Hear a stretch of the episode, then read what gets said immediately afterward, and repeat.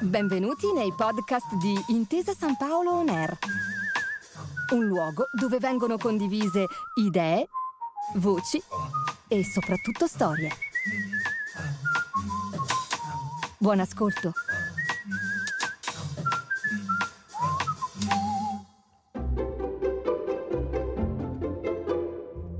Italo Calvino, tutto in un punto, a cura di Arianna Marelli, voce narrante Elena Russorman, letture di Peppe Servillo, Sonia Bergamasco e Filippo Timi. Io quando mi trovo in un ambiente in cui posso illudermi di essere invisibile, mi trovo bene. È proprio tutto il contrario di come eh, mi sento in questo momento, con la telepresa che mi inquadra, inchiodato a- alla mia fisicità, a- alla mia faccia. Eh, credo che eh, ehm, agli scrittori eh, essere visti di persona non giova affatto. Il sogno di essere invisibili. Lo confessa così Italo Calvino al giornalista Valerio Riva in un'intervista del 1974. Guardare tutto senza essere visto, come quando si scompare tra la folla. Dare voce alla realtà di fuori, magari con un poco di invenzione. Essere, per usare le sue parole, un occhio sospeso sulla totalità del mondo. Ernesto Ferrero è inaudiano e scrittore. Calvino era un introverso che non amava apparire, lui si è eh, ritagliato il, il, ruolo che poi quello eh, esemplificato nel Barone Rampante, cioè si è scelto di osservare il mondo da, da, dal ramo di un albero, cioè da una posizione distaccata, secondaria, eh, lievemente rialzata che però gli permetteva di eh, guardare tutto intorno con, con grande accuratezza. Aggiunge Mario Barenghi, critico letterario e specialista dell'opera di Calvino. Era una persona eh, molto seria, che faceva con impegno tutto quello che faceva, che non aveva hobby, che passava tutto il tempo a lavorare, a scrivere, a leggere. E però nello stesso tempo aveva anche un aspetto giocoso, un estro infantile, un gusto dell'umorismo, dell'ironia, dell'autoironia, che tra l'altro viene fuori anche molto chiaramente dal suo gusto per il disegno. Quindi eh, come persona Calvino aveva queste due facce. Calvino stesso, nato il 15 ottobre, sottolineava il proprio segno zodiacale, la bilancia. Perciò, diceva, nel mio carattere equilibrio e squilibrio correggono a vicenda i loro eccessi. Lui, che si immergeva nella storia, partigiano, giornalista, intellettuale, viveva poi da eremita nelle metropoli, fantasticando di leggendari antenati o di città inesistenti. Lui, l'autore della leggerezza, ci arrivava attraverso manoscritti neri di correzioni che doveva ricopiare. Lo sforzo pesante della scrittura per conquistare quella pagina rapida, esatta, aerea che cercava. Domenico Scarpa, uno dei maggiori esperti del Novecento italiano. Proviamo a fare una cosa sgrammaticata, perché a lui piaceva. Calvino è uno scrittore che arriva subito e che tu non lo arrivi mai, cioè non finisci mai di inseguirlo perché ci trovi sempre nuove dimensioni e lo puoi inseguire per tutta la vita anche su quella pagina che ti è arrivata subito. All'origine di ogni storia che ho scritto c'è un'immagine che mi gira per la testa nata chissà come e che mi porto dietro magari per anni. Calvino inventa partendo da una figura, come quella di un ragazzo che sale su un albero e non scende più a terra. E allora disse nostro padre a Cosimo. No, e poi no, fece Cosimo, e respinse il piatto. Via da questa tavola. Ma già Cosimo aveva voltato le spalle a tutti noi e stava uscendo dalla sala. Dove vai?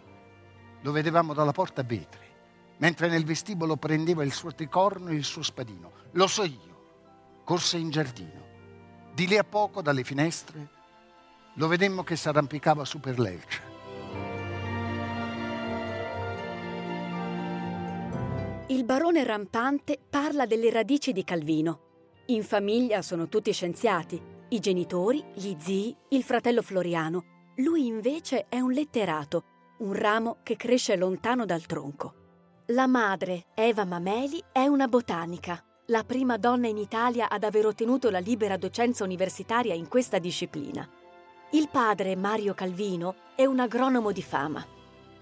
Dopo aver lavorato a lungo in Messico, nel 1917 era stato chiamato a Cuba a studiare la coltivazione della canna da zucchero. Ed è proprio qui, a Santiago de Las Vegas, vicino a La Habana, che nel 1923 nasce Italo.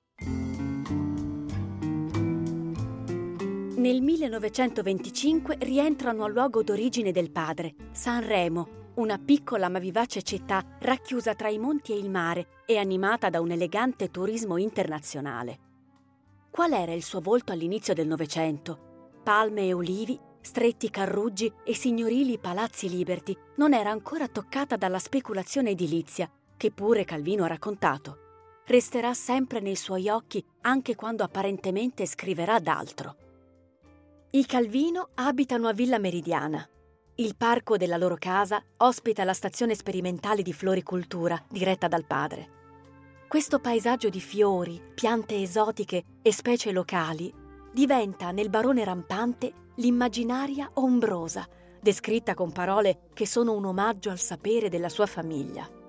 Lo scrittore Paolo Giordano guarda al maestro Calvino per scrivere il barone rampante aveva studiato a fondo la leggenda arborea di un particolare territorio, eh, i, proprio i nomi delle piante e questo è stato per me un insegnamento molto forte, nel senso che ho imparato a documentarmi e ad assorbire innanzitutto il lessico degli ambienti. Le roveri erano più frequenti e fitte di quel che oggi non sembri, perché furono la prima e più pregiata vittima della scure. Più in su i pini cedevano ai castagni il bosco saliva alla montagna e non se ne vedevano i confini. Questo era l'universo di linfa entro il quale noi vivevamo, abitanti d'Ombrosa, senza quasi accorgercene. Il primo che vi fermò il pensiero fu Cosimo. Mario Calvino muore nel 1951. Dieci anni dopo, il figlio gli dedicherà il racconto La strada di San Giovanni, intitolato come quel percorso in salita fatto tante volte fino al suo orto, allora coltivato a frutta e verdura, oggi minacciato dall'autostrada. Un modo di ricordare questo padre burbero, la scoperta di avere con lui una segreta vicinanza. Su per le mulattiere acciottolate tra muri a secco e pari di vigne e il verde. Era sempre di là che usciva mio padre, vestito alla cacciatora coi gambali, e si sentiva il passo delle scarpe chiodate per il beudo e lo scampanellio d'ottone del cane e il cigolare del cancelletto che dava nella strada di San Pietro. Per mio padre il mondo era di là in su che cominciava. L'emozione di Sonia Bergamasco. Padre e figlio che camminano le spalle, senza dirsi una parola. Si incontrano in un silenzio essenziale.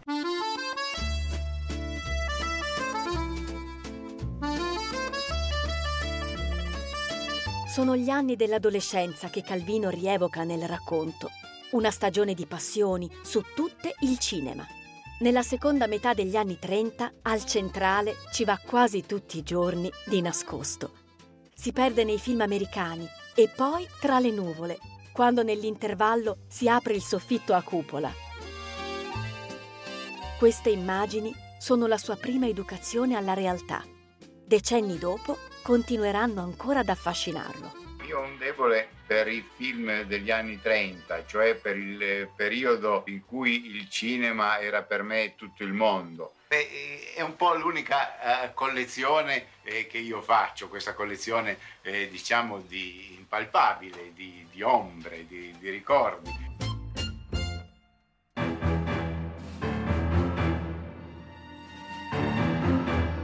Ma arriva il momento in cui a imporsi è il mondo fuori dallo schermo. C'è la guerra e i Calvino sono antifascisti.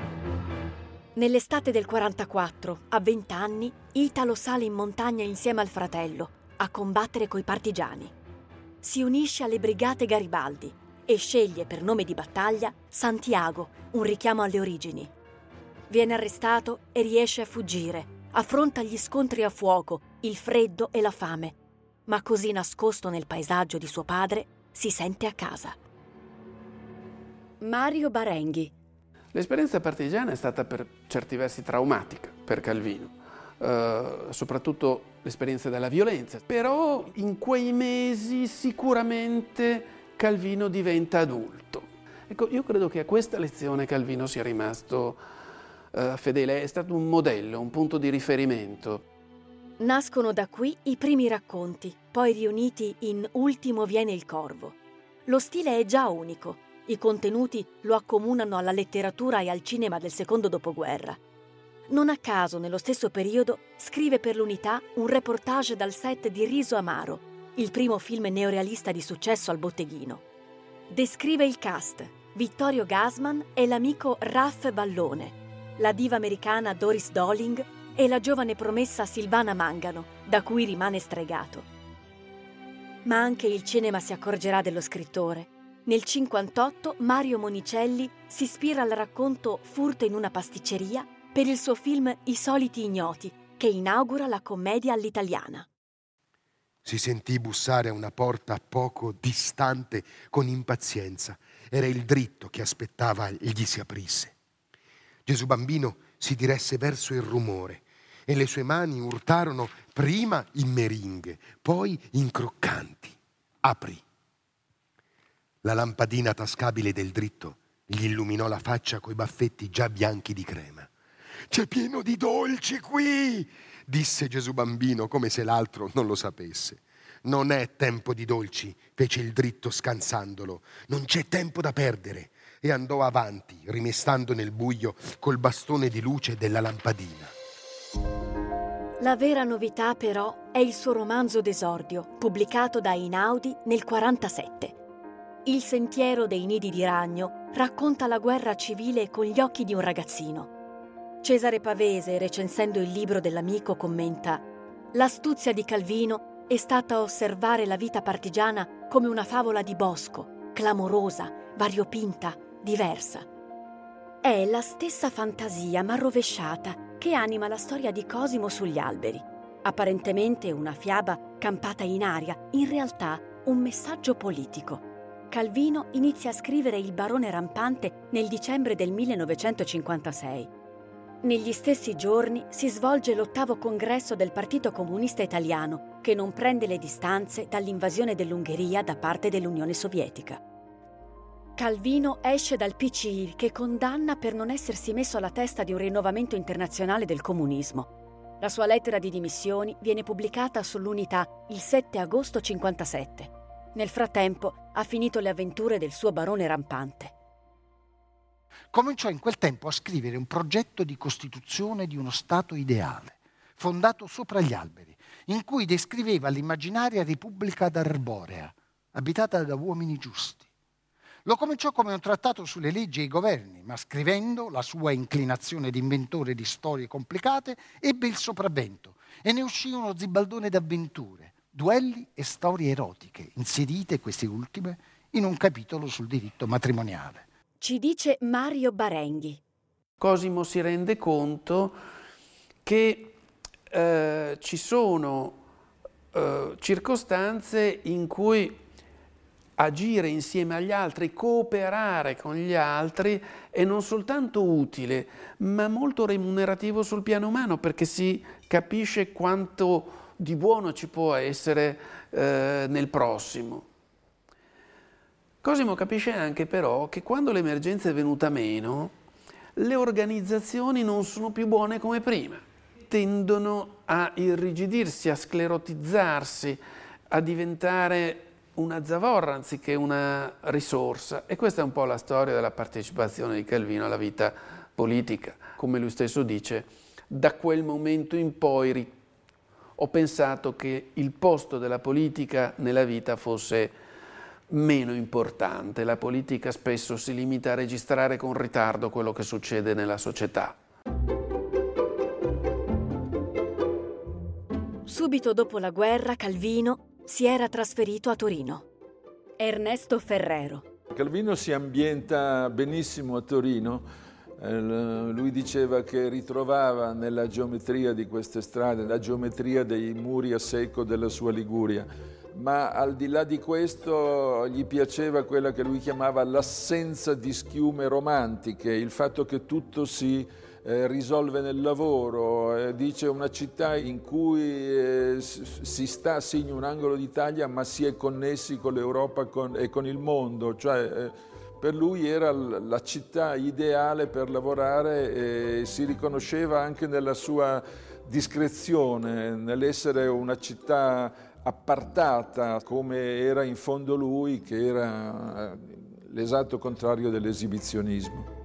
Anche se Torino non è chiamata esplicitamente per nome, è qui che si svolgono le vicende di Marco Valdo, ovvero le stagioni in città. Disavventure di un uomo in cerca della natura tra il cemento e le fabbriche di un grande centro industriale negli anni del boom. Il volume esce nel 63 nella collana dei libri per ragazzi e Inaudi, con le illustrazioni di Sergio Tofano, il creatore del signor Bonaventura. Dove li ha presi quei pesci lì? disse la guardia. Eh, perché? Marco Valdo aveva già il cuore in gola. Se li ha pescati là sotto, li butti via subito. Non ha visto la fabbrica qui a monte indicava, difatti, un edificio lungo e basso che ora, girata l'ansa del fiume, si scorgeva di là dei salici e che buttava nell'aria fumo e nell'acqua una nube densa d'un incredibile colore tra turchese e violetto.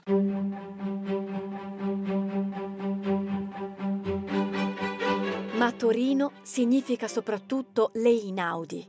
Ci era arrivato nei secondi anni 40. Comincia così il suo lavoro nell'editoria, impegno che manterrà tutta la vita. In via Biancamano, oltre a Giulio Einaudi, i suoi primi punti di riferimento sono Natalia Ginsburg, il filosofo Felice Balbo e Cesare Pavese, che considera un maestro. A lui mostra ogni nuovo testo. Nell'agosto del 50 Pavese si suicida. Qualche anno dopo Calvino dichiara Quando morì mi pareva che non sarei più stato buono a scrivere. In casa editrice si occupa dell'ufficio stampa e di redazione, cura collane tiene interventi alle settimane del libro, dal 52 al 59 dirige anche il bollettino Einaudi, rivista che anticipa le novità.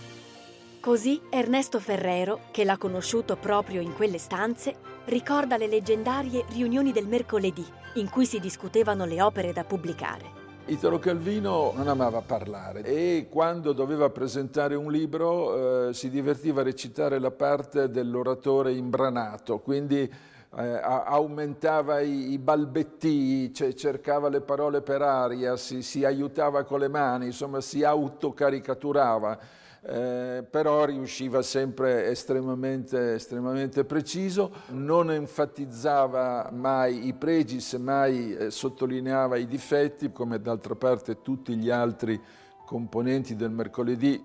I presentatori paradossalmente erano molto critici con le opere che presentavano e lui era molto rigoroso.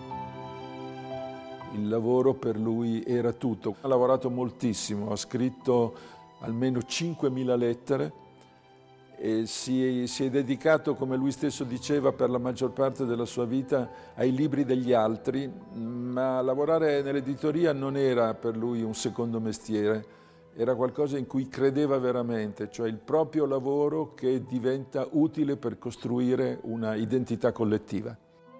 L'etica del lavoro ben fatto. Calvino la condivide con un altro scrittore torinese, Primo Levi. Più che amici, si sentivano come due gemelli, perché, racconta Levi in un'intervista, siamo stati promossi scrittori nello stesso istante, con il sentiero dei nidi di ragno e Se questo è un uomo, recensiti insieme sulla stampa. E Levi, chimico di professione, continua, lui mi invidiava questa mia esperienza con la materia e io invidiavo lui per aver potuto costruire la sua vita in un modo più coerente della mia.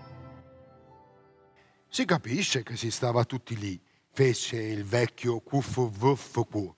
E dove altrimenti? Che ci potesse essere lo spazio nessuno ancora lo sapeva.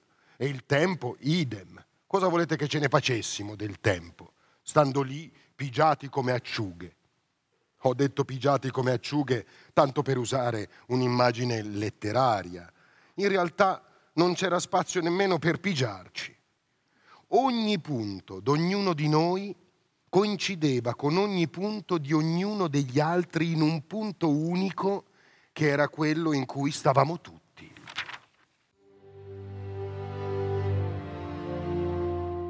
Paolo Giordano Calvino era sedotto dalla scienza io credo che ogni scrittore moderno non possa non esserlo, perché forse è dalla scienza che ci arrivano poi le idee più ehm, dirompenti, più rivoluzionarie, e quindi la letteratura poi le trasforma e le declina in dei modi inaspettati. Le sue letture di fisica, astronomia, biologia si travasano in nuovi racconti, le cosmicomiche Qui una teoria scientifica, delineata nelle prime righe, dà lo spunto per immaginare l'estinzione dei dinosauri, i movimenti delle galassie, addirittura il Big Bang. Domenico Scarpa. Calvino si inventa una nuova forma alla quale corrisponde una nuova parola per raccontare il mondo attraverso un genere letterario che non esisteva prima e per fare fantascienza, come la chiamava Eugenio Montale, alla rovescia. Non la fantascienza dell'avvenire, ma la fantascienza dei primordi, tutto in un punto, l'universo che nasce, che esplode. Per Filippo Timi. Ci costruisce appunto una storia e ci costruisce dei personaggi e ti fa anche sorridere di questi personaggi, fino poi a farti commuovere ti affezioni alla signora Finco, questa specie di figura femminile così generosa che si immagina di far mangiare delle tagliatelle e quindi si crea l'universo intero. Devo ammettere che questa immagine primordiale, quasi felliniana, è molto affascinante, è molto toccante. Nello stesso tempo in cui la signora Finco pronunciava quelle parole, le tagliatelle, beh ragazzi, il punto che conteneva lei e noi tutti si espandeva in una raggiera di distanze d'anni luce e secoli luce e miliardi di millenni luce e noi sbattuti ai quattro angoli dell'universo, il signor Pobert Pobert fino a Pavia e lei dissolta in non son quale specie d'energia, luce, calore. Lei signora Finco, quella che in mezzo al chiuso nostro mondo meschino era stata capace di uno slancio generoso, il primo. Ragazzi, mo che tagliatelle vi farei mangiare. L'uomo contemporaneo non è al centro del mondo, c'è sempre qualcosa prima e dopo di lui. Lo dimostra l'intervista impossibile all'uomo di Neanderthal, un pezzo radiofonico che ci mette di fronte a chi ci ha preceduto. Come avete potuto sentire dalla viva voce del signor Neander, le donne erano le ultime a servirsi nel banchetto rituale, il che costituisce un'ammissione dell'inferiorità sociale in cui era tenuta la donna. La tua! Prima io porto l'orso a mia moglie, mia moglie fa il fuoco sotto l'orso, dopo io vado a raccogliere il basilico, dopo torno col basilico e dico, ma di, dov'è che la coscia dell'orso? E mia moglie dice, l'ho mangiata io, no? Per assaggiare sarà ancora cruda, no?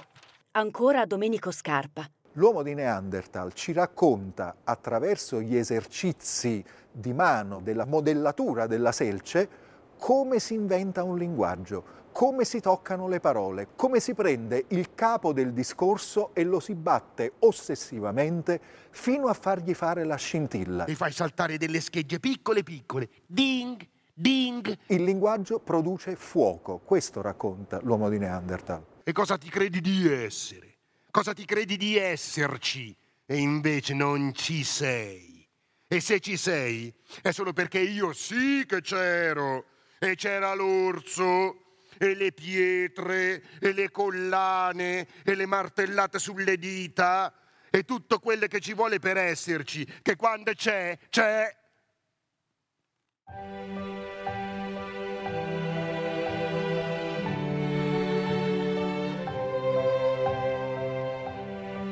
All'inizio degli anni 60 Calvino conosce a Parigi l'argentina Esther Judith Singer, detta Cicita. Si completano a vicenda e poco dopo si sposano.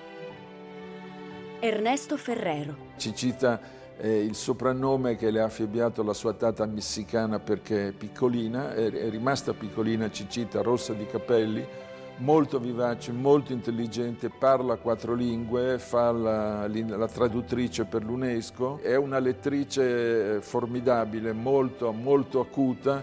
Infatti Italo ogni pagina che scrive gliela sottopone, per lui rappresenta una verifica critica inestimabile, un interlocutore totalmente affidabile eh, e tanto estroversa quanto lui era introverso.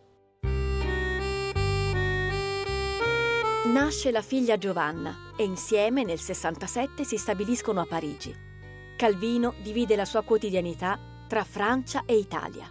Eh beh, il mio lavoro, la, la mia vita diciamo di, di, di, relazione, tutti i miei rapporti di lavoro sono, sono, sono in Italia e, e mm, eh, dico sempre che a Parigi ho un po' la casa di campagna. Eh, naturalmente faccio lo scrittore, una parte del mio lavoro la, la faccio o la, o la, posso fare, la potrei fare in un'isola, in una casa isolata in campagna e io questa casa isolata ce l'ho nel cuore eh, di, di Parigi e quando sono qui in fondo sto molto isolato, sto molto in questo studio nella mia giovinezza io scrivevo molto bene in una stanza d'albergo, in un luogo uh, completamente anonimo. Forse perché allora il mondo di fuori era talmente uh, vivo, eh, sì, assediante che, che era lì. Adesso invece sto meglio in un luogo mio, in un luogo che corrisponda a un mio luogo interiore. Da Parigi alle città invisibili, per Mario Barenghi. Le città invisibili sono secondo me il libro più parigino di Calvino. Un aspetto delle città invisibili che mi piace ricordare è che i due personaggi che dialogano, cioè Marco Polo e Kublai Khan, sono due stranieri. È lo sguardo straniato quello che è portatore di una forza critica e quindi anche di una capacità di comprensione. 55 città col nome di donna. Sono i resoconti che Marco Polo fa a Kublai Khan dei territori dell'impero. Miraggi nel deserto, o riflessi nell'acqua, architetture di sogno che danno forma a memorie, paure, desideri. Nelle lezioni americane Calvino esaminerà i caratteri dei suoi protagonisti. L'uno, Marco Polo, tenta di rappresentare le cose nel loro disordine. L'altro, l'imperatore, elabora schemi astratti per organizzarle. Due modi opposti di guardare e descrivere il mondo sono ancora una volta due facce dello stesso Calvino. Mario Barenghi. Le città invisibili diventano poi una riflessione sulla città contemporanea, su questi temi del, se vogliamo, distopici, no? della città degenerata, della città che ha perso forma, che ricopre l'intero pianeta, della città indifferenziata. Ma all'interno delle città continue ci sono nascoste le città positive. Domenico Scarpa. Ma le città poi che cosa sono? Sono dei modi eh, sempre cangianti, multiformi, che eh, l'uomo ha trovato per organizzare il mondo e per lasciarsene organizzare, perché poi le città ti sfuggono di mano. Sono metafore della nostra vita che noi non riusciamo a eh, controllare. Dopo aver marciato sette giorni attraverso boscaglie, chi va a Bauci non riesce a vederla ed è arrivato. I sottili trampoli che s'alzano dal suolo a gran distanza l'uno dall'altro e si perdono sopra le nubi sostengono la città. Su un'apocalittica città infernale si chiude anche l'ultima microstoria di Se una notte d'inverno un viaggiatore non un semplice romanzo, ma un iperromanzo che contiene dieci inizi di libri possibili. A tenerli insieme sono il lettore e la lettrice, quelli inventati, ma anche quelli reali, la controparte necessaria di ogni autore. Il mondo è ridotto a un foglio di carta dove non si riescono a scrivere altro che parole astratte, come se tutti i nomi concreti fossero finiti. Sul suolo che mi separa da Francisca vedo aprirsi delle fessure, dei solchi, dei crepacci. Ogni momento un mio piede sta per essere inghiottito in un trabocchetto. Questi interstizi s'allargano presto. Tra me e Francesca si fraporrà un burrone, un abisso. Salto da una sponda all'altra e in basso non vedo alcun fondo, ma solo il nulla che continua giù all'infinito. Corro su pezzi di mondo sparpagliati nel vuoto. Il mondo si sta sgretolando, Francesca. Mario Barenghi. Quando Calvino scrive Se una notte d'inverno un viaggiatore, siamo alla fine degli anni 70, la sua idea del presente, del mondo presente, è molto negativa, è molto pessimistica. Questo sia nella storia d'Italia, sia nella storia del mondo. Però in questo libro si parla in termini positivi del rapporto fra l'autore e il lettore.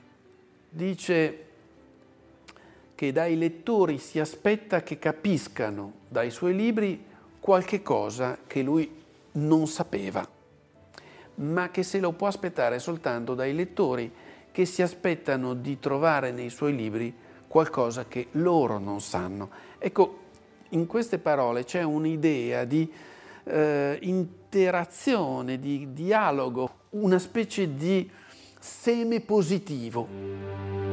Parigi, Calvino la visita come un museo o la legge come un'enciclopedia. Roma invece la ammira dall'alto, dalla terrazza della casa in piazza Campo Marzio, dove ha traslocato nel 1980. Queste esperienze diventano le vicende del meditativo signor Palomar, il suo nuovo eroe. C'è una cosa straordinaria da vedere a Roma in questa fine d'autunno. Ed è il cielo gremito d'uccelli. Il terrazzo del signor Palomar è un buon posto d'osservazione da cui lo sguardo spazia sopra i tetti per un'ampia cerchia d'orizzonte. Palomar prende il nome da un osservatorio astronomico della California. Il personaggio di Calvino, infatti, è come quel potente telescopio. Vede le cose lontane come fossero vicine e viceversa si perde a descrivere un prato o un'onda come se non li avesse mai visti. Esercizi di sguardo per afferrare quello che ci circonda e che resta imprendibile, come uccelli in volo. Guardando meglio ci si rende conto che l'addensarsi e diradarsi dei volatili si sdipana come un lungo nastro sventolante a zigzag. Dove questo nastro si curva lo stormo appare più fitto come uno sciame d'api, dove invece s'allunga senza torcersi c'è solo una ponteggiatura di voli dispersi.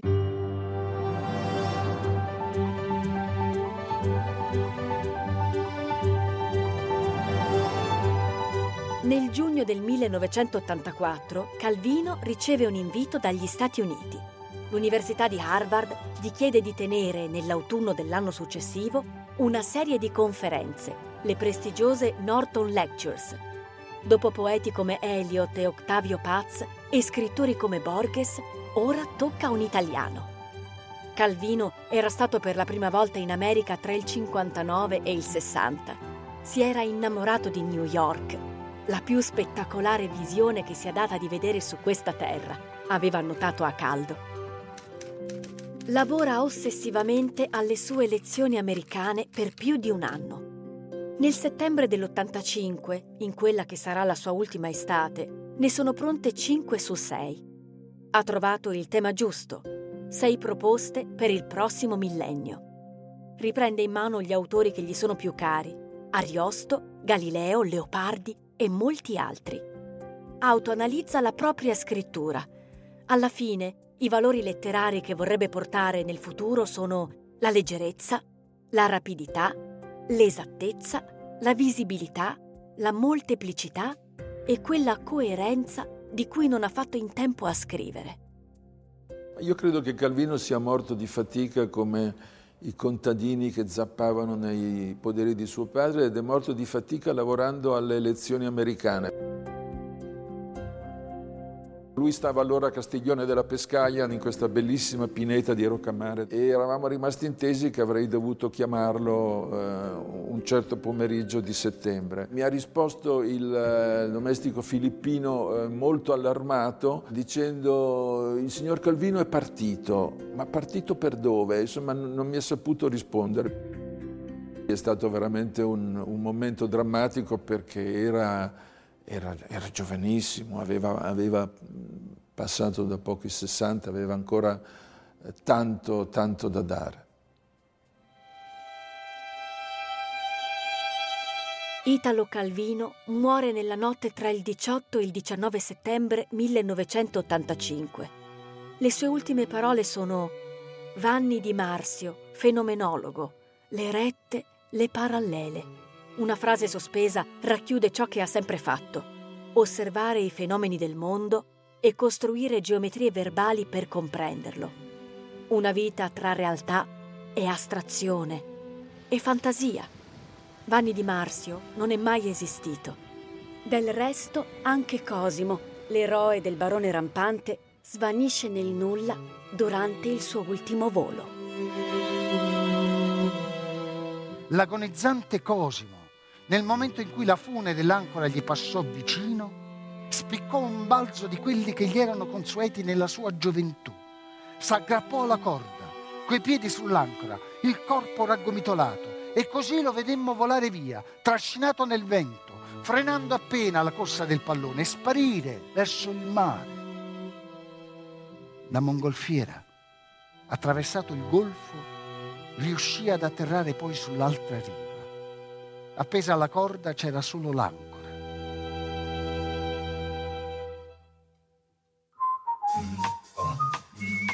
Grazie per aver ascoltato i podcast di Intesa San Paolo On Air. Al prossimo episodio.